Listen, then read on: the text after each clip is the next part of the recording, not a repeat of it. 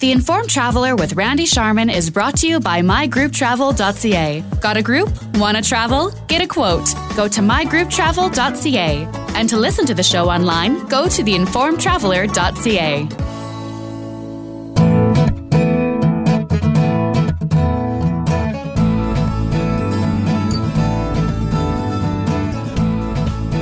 You're listening to the Informed Traveler Radio Show, and we start our show this week continuing with our four part series on RVing. In part three this week, we continue our conversation with Jason Grainger from Rangeland RV, Alberta's number one Forest River dealer. And this week, our topic is campground destinations, and here is that conversation now. When uh, choosing a destination for an RV, uh, there's all kinds of. De- I mean, basically, you can camp anywhere in the world nowadays with RVs. But not all campsites are created equal, are there? So, what are some of the things you should be looking for when you're looking for a campsite? Yeah. Well, I mean, I truly believe that we do live in a camper's paradise. Um, lots of different options within uh, within close radius, and then you venture out a little bit further, and you can um, and everything changes as well. So what I think is really important is you want to really look at the style of camping that you're going to be most comfortable with. Mm-hmm do you want to go and rough it? Are you going to pull down a dirt road onto crown land where the only place to plug in your trailer is into a currant bush? right? Yeah. Then you're going to need a generator. You're going to need to make sure you have your water uh, on board supplied. Mm-hmm. Yeah, uh, solar panels are a great way to keep your battery systems charged. And often there's going to be amenities like air conditioning units that you won't be able to run because you don't have adequate power. Mm-hmm. So you need to really decide what style of camping does my family want to do. Like, for example, I have a five year old daughter, and we love to go to Old McDonald's Farm because we have lots of options and things to fill our day with. Yeah. There's water, there's a beach, there's a petting zoo, there's a train, there's a pancake breakfast, so you don't have to to cook on Sunday yeah. mornings. So um, I think it's really important to also think about um, making sure that there's something to do for everybody that's involved in mm the mm-hmm. experience. Even things like uh, I'm thinking of my children, playgrounds and pools.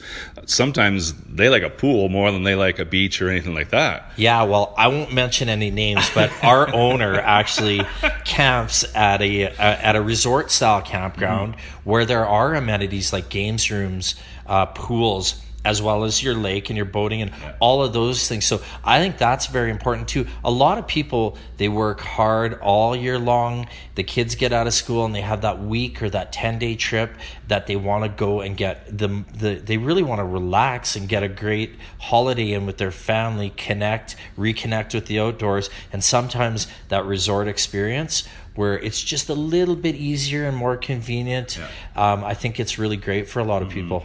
I would agree. And there's also different regulations when it comes to provincial campsites versus uh, national parks versus, like you say, the private uh, sites that have maybe a few more amenities. Yeah, and more so. I mean, for myself, I always select a provincial site. Mm-hmm. Um, you know, some a lot of campsites won't have services at them, or you might get there late and not have the ability to get a service site. So, if you need services, you want to make sure that you're booking early. We also have a lot of campers and uh, many of our toy hauler customers who want to uh, parlay riding their ATVs mm-hmm. into their camping experience over the weekend. And so, there's a limited amount of places that you're allowed to have motorized ATVs. Um, so, you really want to make sure that you're you're finding that uh, things like, or do they accept pets? Are you you That's know one, yeah. do they have some uh, you know off leash areas where the pets can run? you want to make sure that you do a lot of research. And as a matter of fact, the web is great for that. You can actually see photos of the actual campsite that you're going to be staying in. Mm. Check your view that you're going to be looking at for the next week. It's it's a really great uh, booking system they have now.